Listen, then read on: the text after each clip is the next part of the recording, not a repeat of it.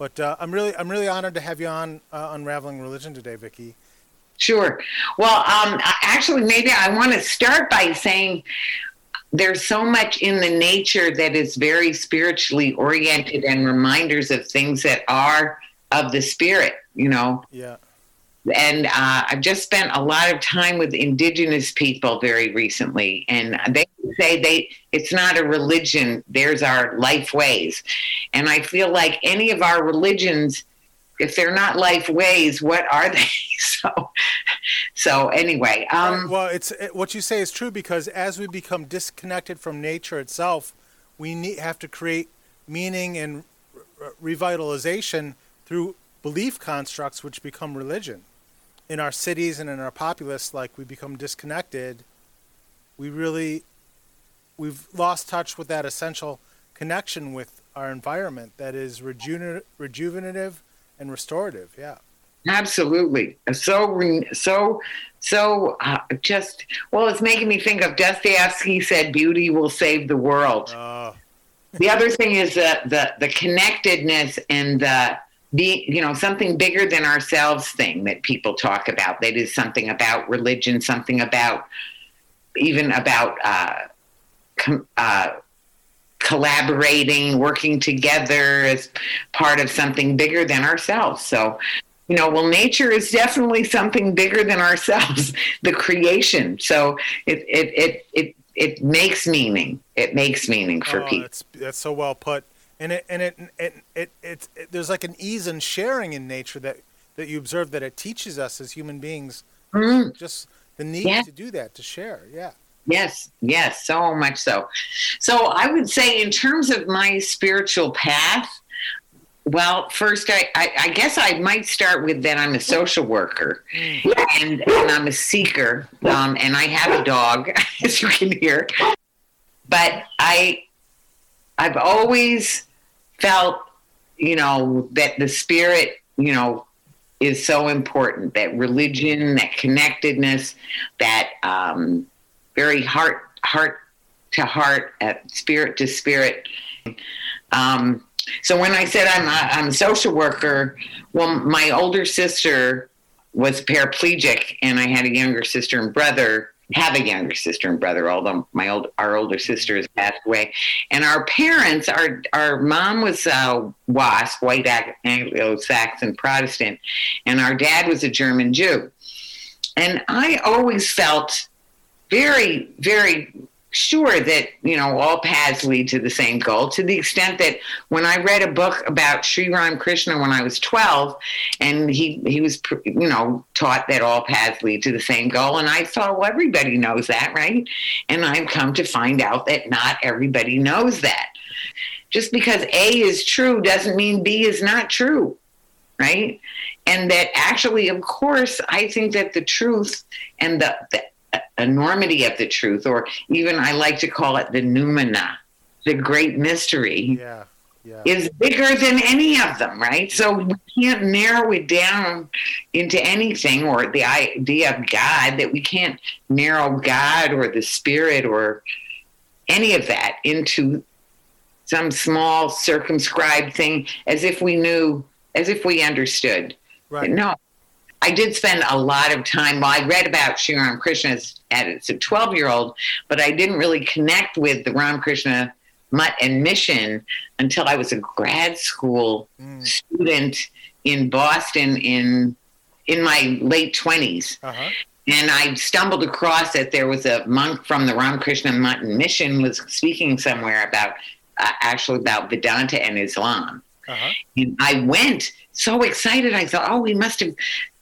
you know, flown in or something like that. Well, he lived there, and there was a center there, and I started going, and I was very seriously devoted for, for many years there. Um, and, you know, and uh, well, even Swami Vivekananda said, it's good to be born in a church, but it's bad to die there. Oh. But so, you know, my spiritual journey has continued on.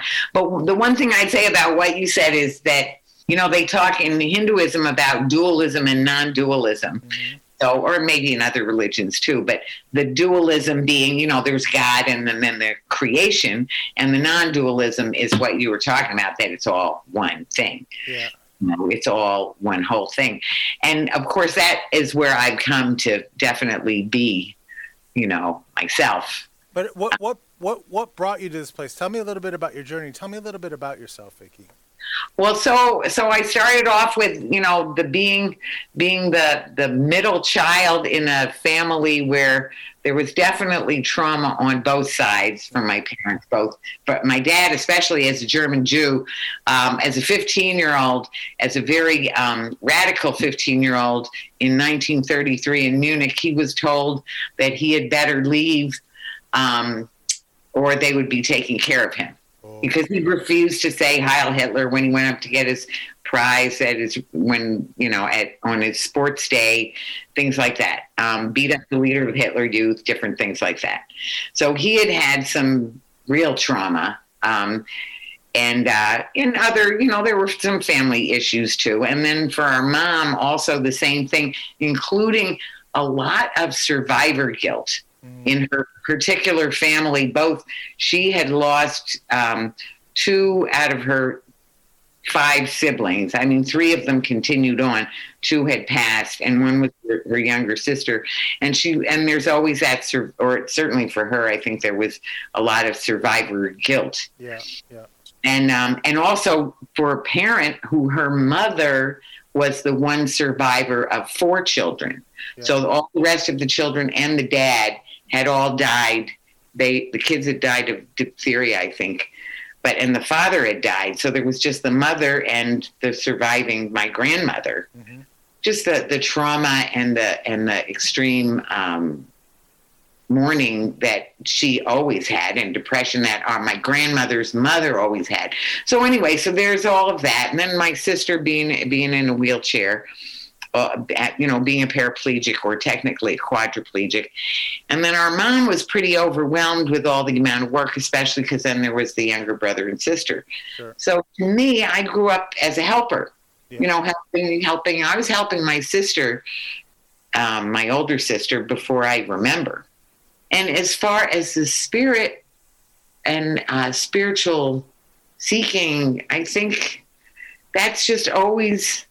It's always been part of it. I think, you know, well, first of all, a certain amount of sensit- sensitized sensitization to suffering. Yeah. That's to that. So between my parents, their relationship, their, their own, you know, things to deal with, um, our own thing to deal with as a family, yes. that our older sister couldn't walk. Yeah. Um, So, so those things just brought brought me to that seeking and that and that you know helping, yep. seeking and, hel- and helping to seek. And it's interesting because you want to you want to talk about spirituality and activism, yes. and I want to they to me are just so much part and parcel. Yes, because it is the love that makes people an activist. Yeah, usually because you care that people are suffering. Yes. You want to see them. Have a relief. Mm-hmm. You want to see the healing. You want to see, you know, things be, be better. You know, um, one of the reasons why I love Cornel West so much, because when he speaks, he speaks in a very personal way mm-hmm. about our very personal lives, our daily choices and things like that, but in uh, plugged into both a very real phenomenon that is the the the the history and the legacy of our experiences, yeah. you know, um, the various, you know, the analysis of what has happened yeah. and how things are right now, coupled up with the spirit and what, you know, what that struggle is, you know, in our individual lives, in our collective lives, you know, how how to deal with those those needs. I'm not going to stop being an activist, or I'm going I'm not going to stop doing anything. I, I'm hoping to get my workaholism a little bit better. I know in like other countries, the model of rehabilitation in the prison system is much more progressive and much more pronounced than it is in America.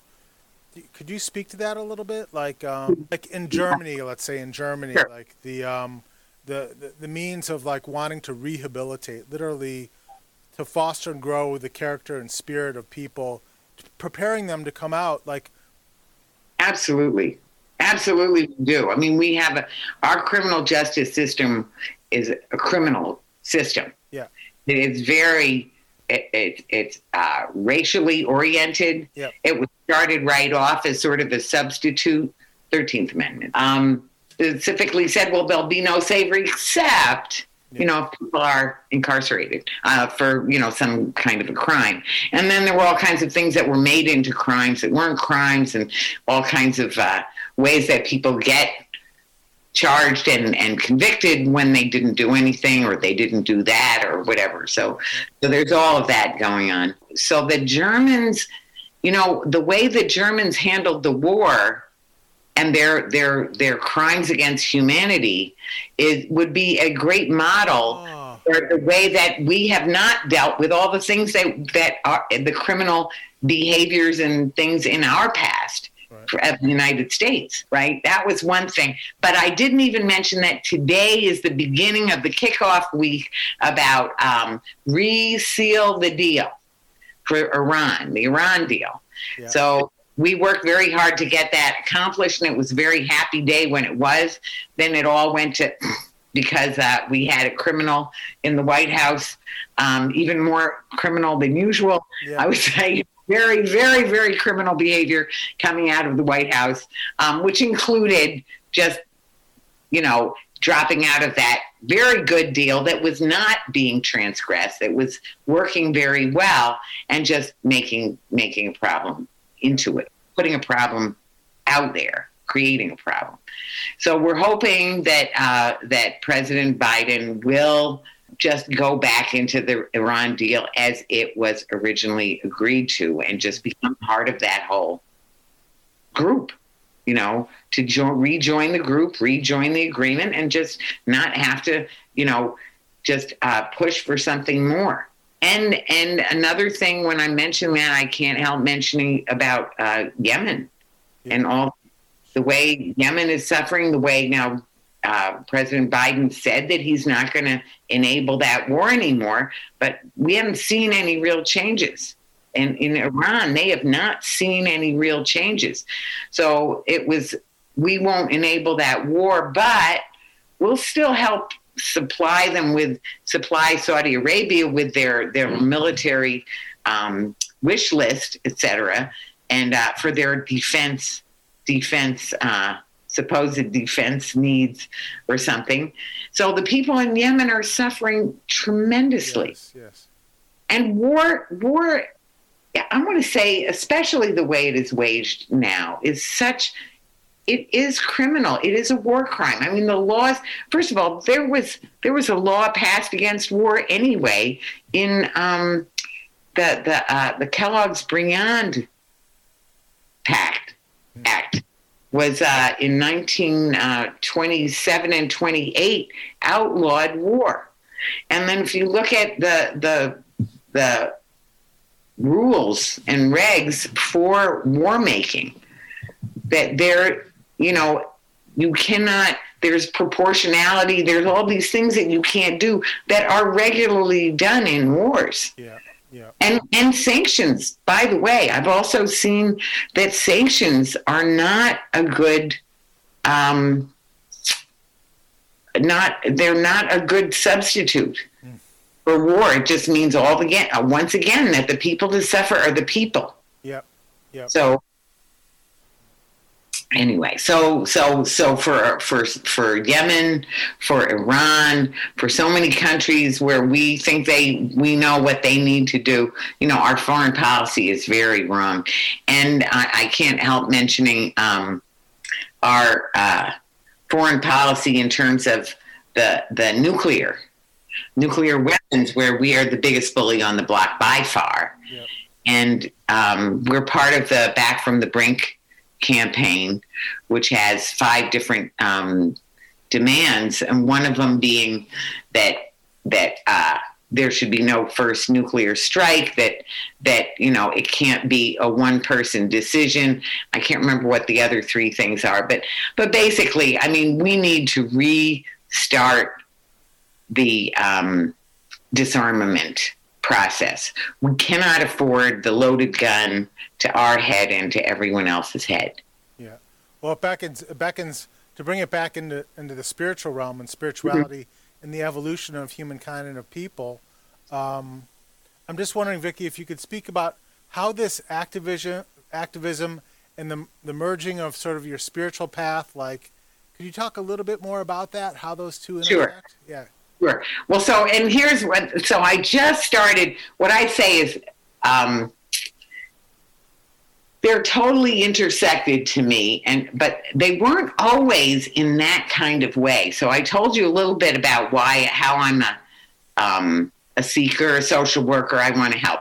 Yep. And my dad was all about justice. I think I sort of said that about, he was, you know, with his adamancy, you know, um, about, uh, you know, stopping the Nazis and et cetera.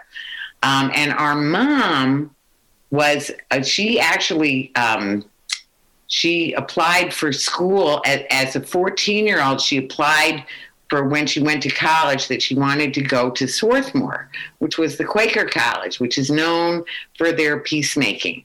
Yeah. And uh, she was always one who, if people were fighting, she would just agree with whoever she was with, pretty much. So the peacemaking, the, the conflict resolution, the not wanting any conflicts going on, that was very much our mother. So the peace and justice sort of go hand in hand. But I was not politically active. I was, you know, I, I, I wanted to be a social worker as a teenager. Then I ended up wanting to... Um, Uh, oh, I ended up, you know, well, I could give you, I didn't get into the weeds a little bit, but I just say overall, I did a bunch of things. I mean, you know, I had, I ended up, I, I dropped out of school. I went back and forth to school a number of times. Yeah. Now I do have a doctorate degree, but it was an honorary. Um, but I got a couple of master's degrees, but the first one was in, uh, in international economic development. Oh. Because I wanted to save stolen babies, right? Yep. Yep. Yeah, so go do project work. My dream job was in Peshawar, Pakistan, and the res- refugee camp and everything. I didn't get that job. So I ended up, meanwhile, I had already reconnected to the Vedanta, or connected to the Vedanta, right? Um, and so I was, so I ended up, I ended up um, working in banking and being a very serious devotee. Right? We're leading a really cloistered life. I, I sort of describe myself as a freelance nun in that period of my life, where I was working in banking, though, while I was yeah, doing yeah. It was like a double life. It was like very weird when people would, you know, we'd have these, if, if yeah, I was in some kind of a group with the, with the, my, my guru and other, other devotees. And then we'd go around like, introducing yourself, and yes, I work in a bank, you know. yeah, I mean, didn't, didn't, yeah, so it would be very surprising. But so still the political activism was not there. But my younger sister was a political activist. I would even say our older sister, who passed away during that period, was a, a, a political activist in a lot of ways, and especially as a person with a handicap. Um, she would call the police when people would park in a handicapped spot. That was yeah. one of the things. But, you know, she she was in a sort of a low-key and very pragmatic way. She was kind of an activist, and certainly our younger sister really was. Uh-huh. So, and then as and then after our older sister had passed away, um, you know, she'd start talking politics to me, and I'd say, you know, Fritzy, I really have to get off the phone. Because I couldn't stand it. Well, why? Because I knew if I really let it in my brain, oh, yeah, yeah. I would never have any peace from it. So, so this is this is the great thing, that the, the thing we deny the most is really like the the path that we're trying to steer away from is really a deep calling. Yeah. Right. So then it, so it happened, and it happened right after it was the anniversary of, of, um, of, uh, the, of nine eleven, when I saw what they were doing yeah. to turn it into a big excuse for going to war and all kinds of other nefarious, uh, you know, um, intentions and, uh, you know, greedy. Selfish, selfish motivations, yeah. Yes. Right. So that was when it went from zero to one hundred. Yeah.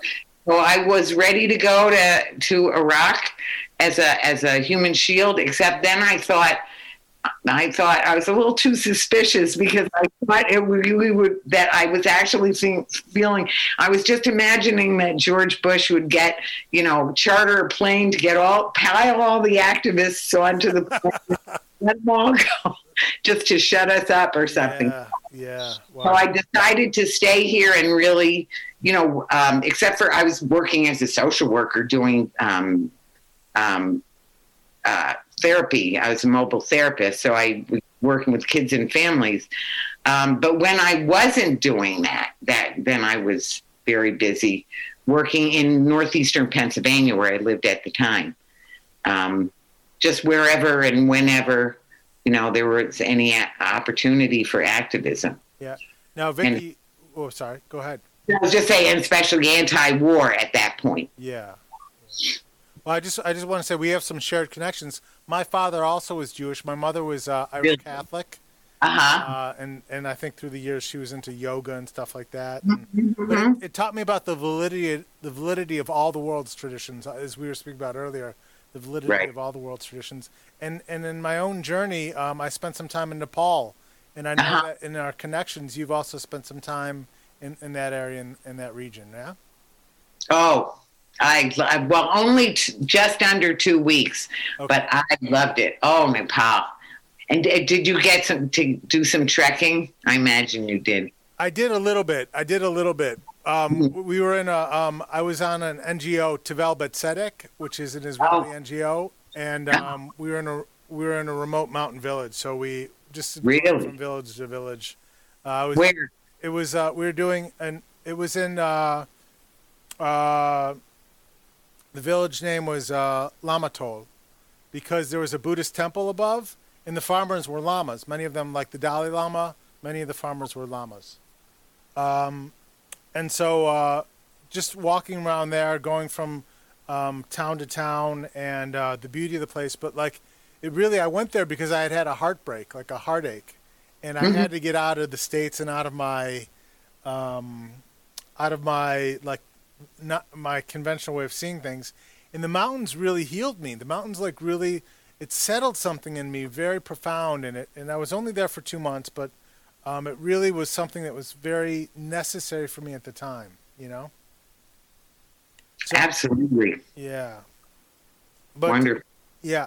And so in, in, in your work with the water protectors and talking, going back to the sort of what we were talking about in the beginning of the show, um, themes of nature and the restorative um, teachings of nature and uh, Native peoples.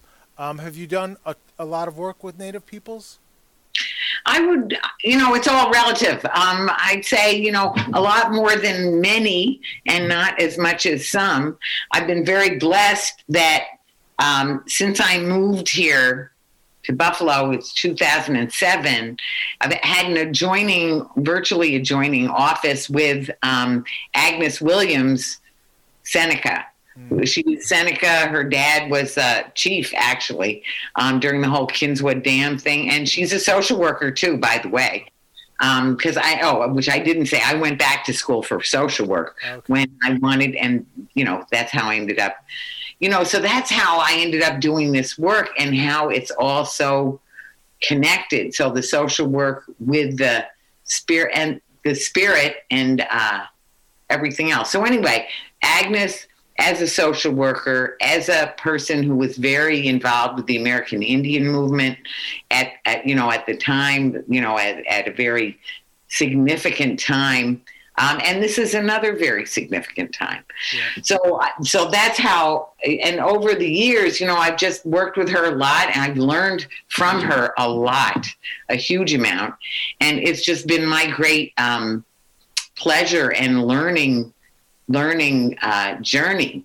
Uh, now, I do like to think that our mother, on our mother's side, because our mother had, uh, she had somebody who came over on the Mayflower, was the Howland, who was the guy who fell in and had to be, he fell into the ocean, and he did get fished back out. And he did lead to be a very pro- prolific life, I guess, because I've met people who are also two, at least two people I know who are not relate, clearly related to me, who are probably very distantly related to me from him. Yeah, yeah. Uh, But my mother, also on her family, was her grandmother had come over herself, uh-huh. you know, had been a, a first generation, I should say. Her dad, her dad came over. I don't know where, whether she was born here or there, but, um, but anyway, so, so, but some of my mom's family was here for a very long time. So I might have some indigenous blood, but I don't know that. But I do know that, um, that the wisdom, the wisdom of being connected to the creation, of respect of, of, of the, the ways of the peacemaker, yeah. you know, which are, are especially the Iroquois, as they call it, or the Haudenosaunee, which is what, what they, what the Haudenosaunee call it and what, what we call it, you know, had tremendous knowledge and wisdom and, and, um, in just wonderful life ways, wonderful, sustainable life ways. And now with everything that's going on, we so need to to respect that, to learn from it, and to emulate that. I could not agree more. I mean, I think that, um, I think that um, really just like this, qual- the quality that seems to be lacking in our culture is like the ability of like attentive listening, of like not, not, putting forth what you think, what you want, and what you believe, but really a receptivity to like those around us. What are we needing? What are we wanting? How might we share things? You know what I mean? I think that it feels like an element that's really lacking. And I know I, I've had some Native friends, and um, they've, they've instructed and taught me so much about that. And I know that generally in spirituality, they they're very different than maybe like other ways of uh, expressing spirituality, because they don't really talk about it so much. Right. Right.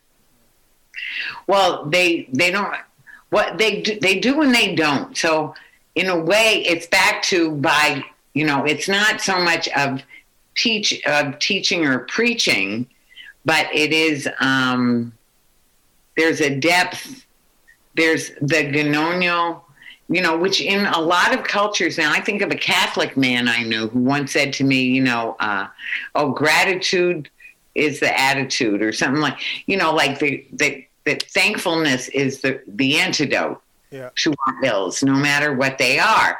And that is very much in the indigenous, or at least, and especially Haudenosaunee ways, is that they, you know, at the beginning of the day, that's what we started off with, the thankfulness, the gnonio.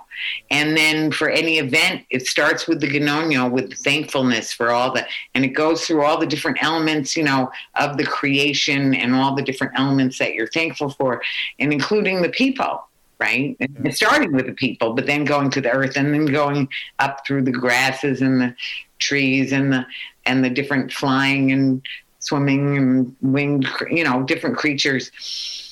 So, um, and of course I just came back from, uh, from Minnesota yeah.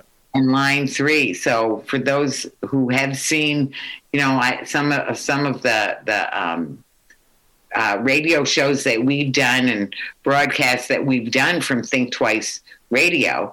And then also on our, on our YouTube, there are a bunch of videos that we took. There's one great one with um, Winona LaDuke speaking at length. Um, and the only thing is the sound that you can hear it, but I'm, I am embarrassed that my active listening is like way too loud. And if I could do that, I, you know, anyway, I'm, we live and learn, you know, I'll do a better job next time. But anyway, uh, well, I, w- I wanted to just switch topics for a second, Vicki. Sure. I'm curious, like, so in this, this, uh, this spiritual spirituality and activism, could you, someone just maybe beginning on the path, let's say I was interested in becoming more, more of an activist, more, mm-hmm. what books would you recommend? What people would you recommend I talk to? What books do you recommend I read? What things do you recommend I would do? Well, one of the things I'd say is, um, you know, I, I do think Cornel West is a good place to start. You know, I think just listening to him, the way, you know, he sort of boiled it down to um, moral integrity and universal solidarity will get you where you need to go. So when you start off with that, that's a great way. But, you know, and he, you know, certainly he actually, as a black man, as a Christian, you know, very, um, you know, De- devout Christian, devoted to Christianity, but he has that universality of spirit. So he's not, so he doesn't miss anything there. And he talks certainly a lot about um, black people and their situation, but he's also said, you know, I didn't know what poverty was till I saw how indigenous people were living. Right. And um, so in line with, I, I want to also say, of course, you know, Doctor King, Uh-huh. you know, and, and I mean, black people in this country have suffered and have taught so much. So from Doctor King and Malcolm X, who by the end, you know, were both really very much in the same place. Yeah. Um, and so many of the Panthers, I know I was talking with a Panther um, and they said, I we're going through this whole violence, nonviolence thing. Right.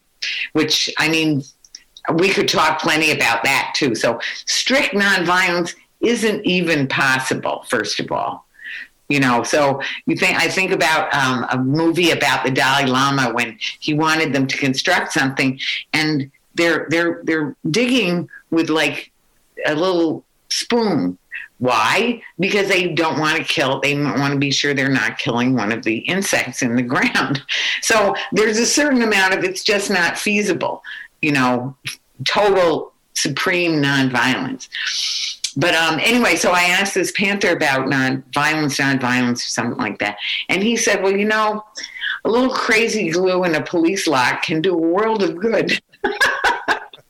And so it all depends on what we mean by violence and also what's going on at the time. Where Dietrich Bonhoeffer, who, of course, you probably know, you know, a Lutheran priest who...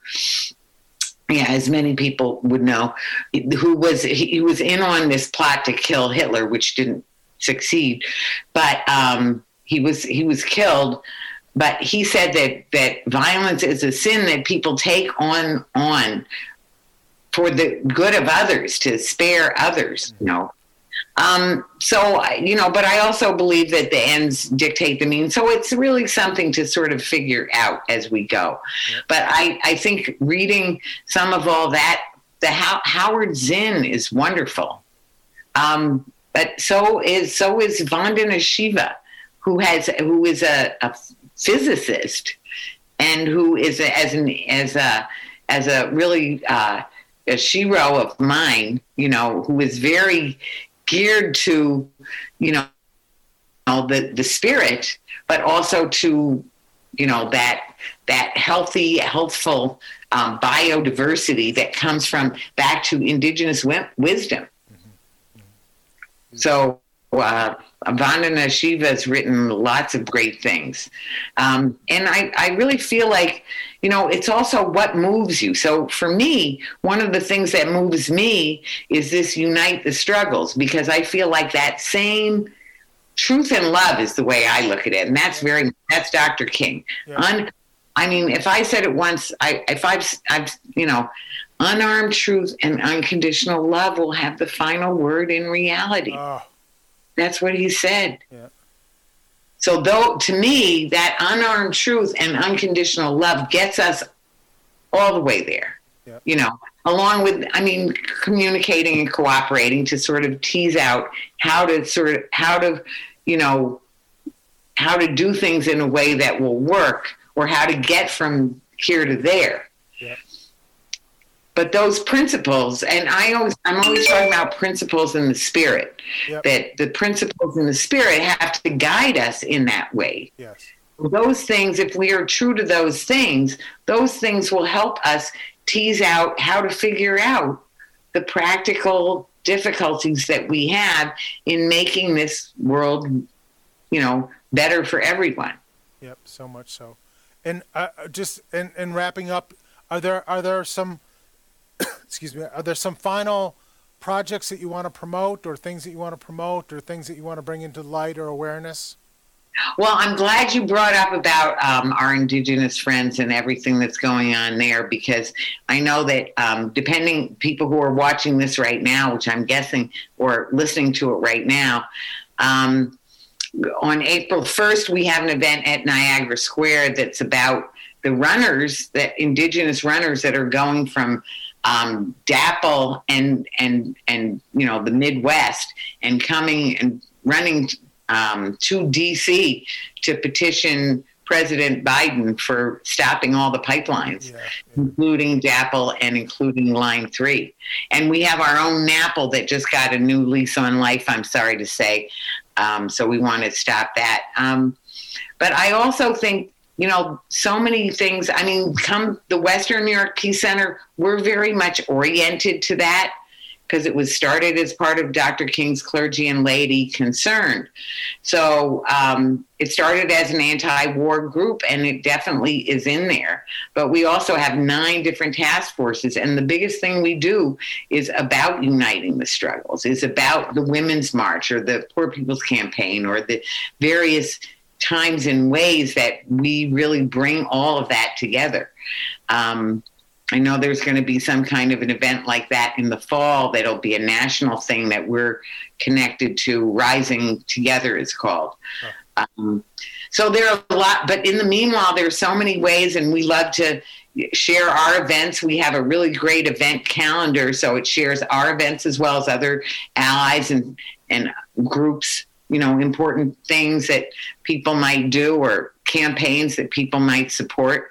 Um, and we're just keeping our practice, trying to be the change, right? Yep. Really, sometimes as simple as that, too. So, Vicki, I just want to thank you for this, this time. It's flown by an hour, um, and uh, it's been a, a true honor to meet you and to speak with you and oh. share this time with you. Thank you so much. Joel, it's so wonderful to be with you. I thank you and Richard so much. It's been an honor, and uh, next time I'll be interviewing you. That, that's great, and I, I want to say just leave it open. Sure. Maybe we'll do a, a part two of this, because there was so much sure. that was left untouched. Oh, sure, sure, sure, and I want to hear more about, I want to hear more, I want to see it on the map where you were in Nepal, that's one. definitely, yeah. definitely. Definitely. Well, thank you so much. All the best to you. All the best to you. Take care. Bye, Vicki. Bye for now. See you soon.